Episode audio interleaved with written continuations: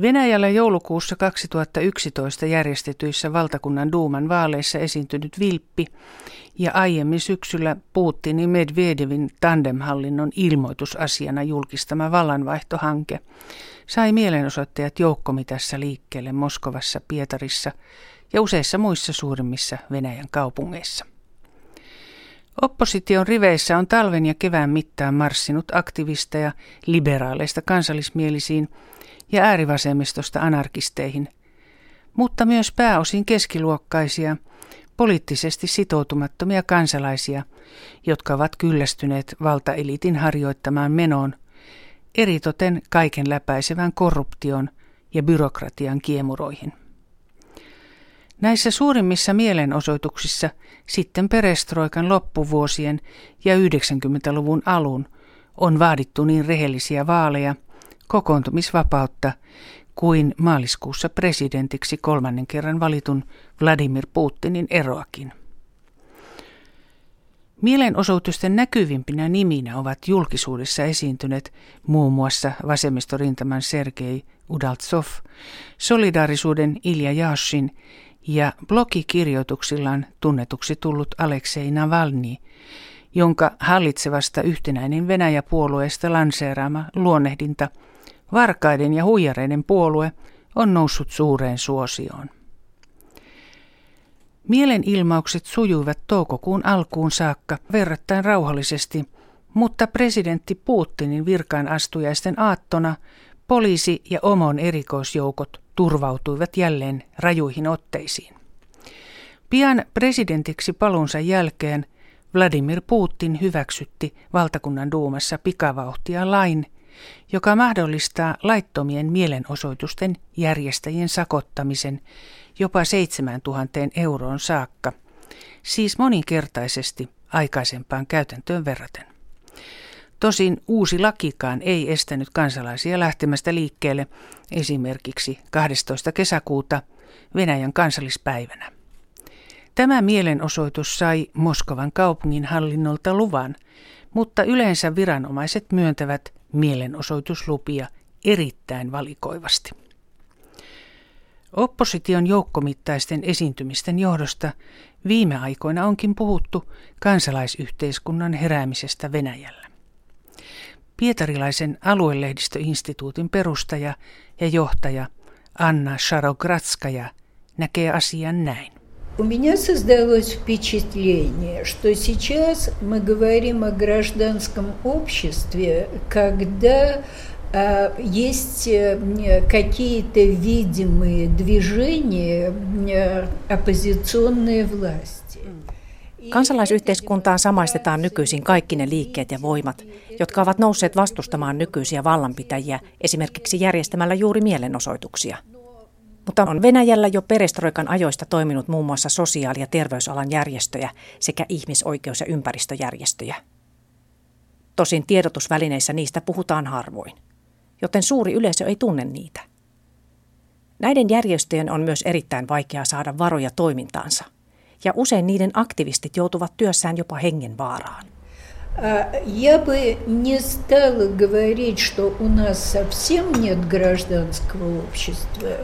Я бы сказала, что у нас э, государство делает все, чтобы людям, которые занимаются защитой прав человека, Ei siis voi sanoa, etteikö meillä aikaisemmin olisi ollut kansalaisyhteiskuntaa lainkaan. Mutta valtaa pitävät ovat tehneet kaikkensa vaikeuttaakseen esimerkiksi juuri ihmisoikeuksia, sanan ja ilmaisun vapautta – tai ihmisarvoista elämää puolustavien järjestöjen ja liikkeiden toimintamahdollisuuksia.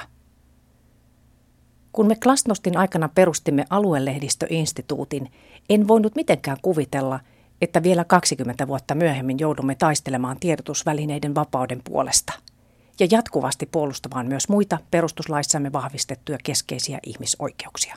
И эволюция перестройки такова, что нам приходится этим заниматься независимо от того, что мы собирались делать, когда начинали работать. Мы думали, что мы будем... Pietarilaisen aluelehdistöinstituutin johtaja Anna Sarokratskaja valitteleekin, että mediakentällä perestroikan jälkeinen kehitys on mennyt juuri päinvastaiseen suuntaan kuin mitä hän ja monet muut aktivistit halusivat. Toisin sanoen, muuttaa Venäjän mediat neuvostoaikaisesta propagandakoneistosta riippumattomiksi yksityisomisteisiksi tiedotusvälineiksi. Nykyoloissa kaupallisesti menestyvästä itsenäisestä mediasta voidaan Sharokratskajan mukaan Venäjällä puhua vain lainausmerkeissä. Anna Sharokratskajan johtama aluelehdistöinstituutti on perustamisestaan vuodesta 1993 lähtien pyrkinyt tukemaan riippumattoman mediakentän kehitystä ja demokratian vahvistumista järjestämällä muun muassa media-alan vaihtoehtoista koulutusta eri puolilla Venäjää ja harjoittelumahdollisuuksia toimittajille ulkomailla. Instituutin ohjelmaan kuuluvat myös Pietarin toimistossa järjestetyt tiedotustilaisuudet ja keskustelut ajankohtaisista poliittisista ja yhteiskunnallisista aiheista. Erityisesti sellaisista, joista Venäjän valtamediat vaikenevat tai sivuavat niitä vain vähän. Tilaisuuksiin kutsutaan myös poliittisia päättäjiä ja hallinnon edustajia, ja niiden tarkoituksena on kehittää dialogia erilaisia mielipiteitä edustavien tahojen välillä. Venäjän nykyisten vallanpitäjien suosiossa aluelehdistöinstituutti ei ole. Sharokratskajan mukaan se ei kykenisi toimimaan lainkaan ilman ulkomaista hanketukea.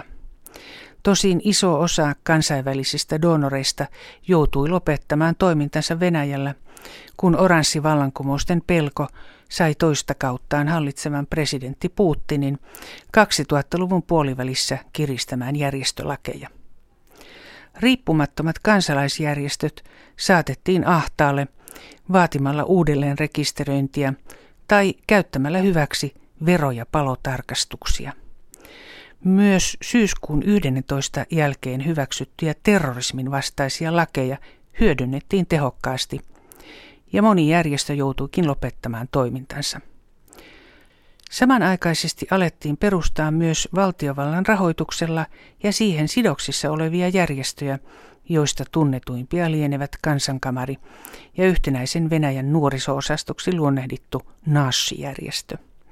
Anna Sharogratskajan mukaan valtaa pitävien taktiikka kansalaisjärjestöjen suhteen on kuitenkin viime aikoina alkanut muuttua. Власть боится гражданского общества, власть не хочет, чтобы гражданское общество было сильным, и э, власть все меньше и меньше идет по пути уничтожения организации гражданского общества. Eivät valtaa pitävämme tyhmiä ole, mutta he pelkäävät kansalaisyhteiskuntaa, eivätkä halua sen kasvavan ja kehittyvän varten otettavaksi tekijäksi yhteiskunnassa. Valtaeliitti ei kuitenkaan enää pyri kuristamaan itsenäisiä kansalaisjärjestöjä hengiltä samalla tavoin kuin 2000-luvun puolen välin jälkeen. Nyt se toimii viekkaammin. Se on alkanut värvätä merkittävimpien järjestöjen johtajia omiin hankkeisiinsa. Kyse ei useinkaan ole edes siitä, että järjestöjen johtajia houkutellaan rahalla vaan monet heistä uskovat vilpittömästi voivansa vaikuttaa maan nykyjohdon linjauksiin. Valitettavasti se kuitenkin jää hyvin marginaaliseksi verrattuna siihen työhön, mitä itsenäinen järjestö voisi saada aikaan, ja järjestön työ hiipuu, kun johtaja on värvätty vallan palvelukseen, eikä hänelle ole ehditty kasvattaa jälkikasvua. И э, очень много говорят о сотрудничестве.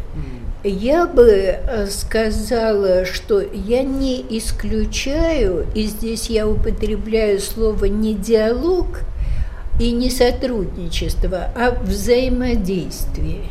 Nykyisin puhutaan paljon dialogista ja yhteistyöstä valtaa pitävien kanssa. Käyttäisin kuitenkin mieluummin termiä yhteistoiminta.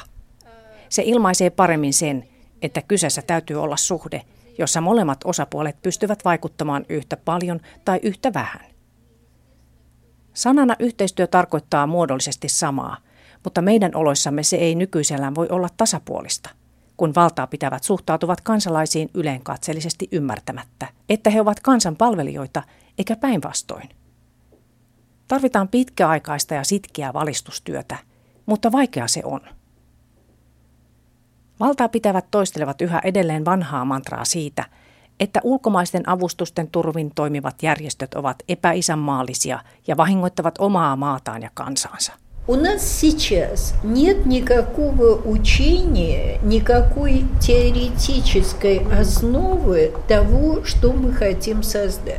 И те, кто выходит демонстрировать, да, мы все хотим достоинства, мы все хотим свободы. Aluelehdistöinstituutissa on talven ja kevään mittaan järjestetty useita keskustelutilaisuuksia, joissa opposition eri ryhmittymien edustajat ovat pohtineet maan tilannetta ja mielenosoitusliikehdintää. Anna Sarokratskajan mukaan mielenosoitukset ovat selkeä epäluottamuslause nykyiselle valtaelitille, joka on kykenemätön johtamaan valtavaa Venäjän maata ja ratkaisemaan sen ongelmia. Sarokratskajan mielestä esimerkiksi toukokuun lopulla nimitetty Dmitri Medvedevin uusi hallitus on kokemattomuudessaan ja osaamattomuudessaan aivan omaa luokkaansa. Mutta mielenosoitukset eivät voi jatkua loputtomiin.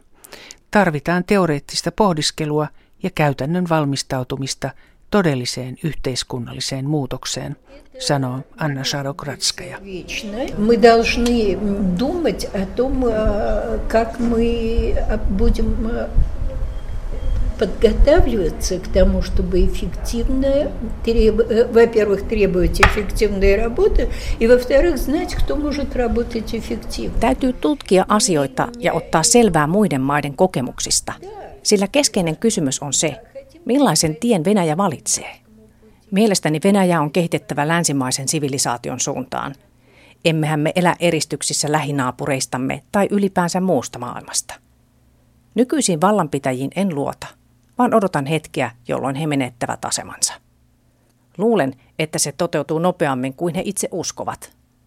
Tosin on vaikea ennustaa, miten ja milloin se tapahtuu. Voi olla, että yhteiskuntamme joutuu läpikäymään perusteellisen poliittisen murroksen. Tai muutos saa alkunsa taloudellisen tai muun ennakoimattoman kriisin seurauksena. Просто довольно много людей, которые имеют деньги и власть, и не хотят потерять ни то, ни другое, потому что, потеряв власть, они боятся потерять деньги и свою свободу. Поэтому вопрос стоит в том, чья это свобода. Свобода народа или свобода тех, кто держит в своих руках власть. Pietarissa toimivan aluelehdistöinstituutin johtaja Anna Sarokraskaja muistuttaa, että Venäjällä on monia, joilla on paljon valtaa ja rahaa. Nämä tietenkin pelkäävät menettävänsä kaiken ja yrittävät sitkeästi pitää kiinni asemistaan. Sarokraskajan mukaan kysymys asettuukin, kenen vallasta ja rahasta on kyse, pienen eliitin vai kansalaisten. Nykyisellään valtaeliitti käyttää julkisia varoja ikään kuin ne olisivat sen omia – ja kansalaisten auttaminen suurta hyvän tekeväisyyttä, mutta näinhän ei ole. Nyt kuitenkin näyttää siltä, ettei kansalaisten kasvava joukko enää halua elää kuten ennen, välittämättä siitä, mitä ympäröivässä yhteiskunnassa tapahtuu, mikä luo edellytyksiä yhteiskunnalliselle muutokselle.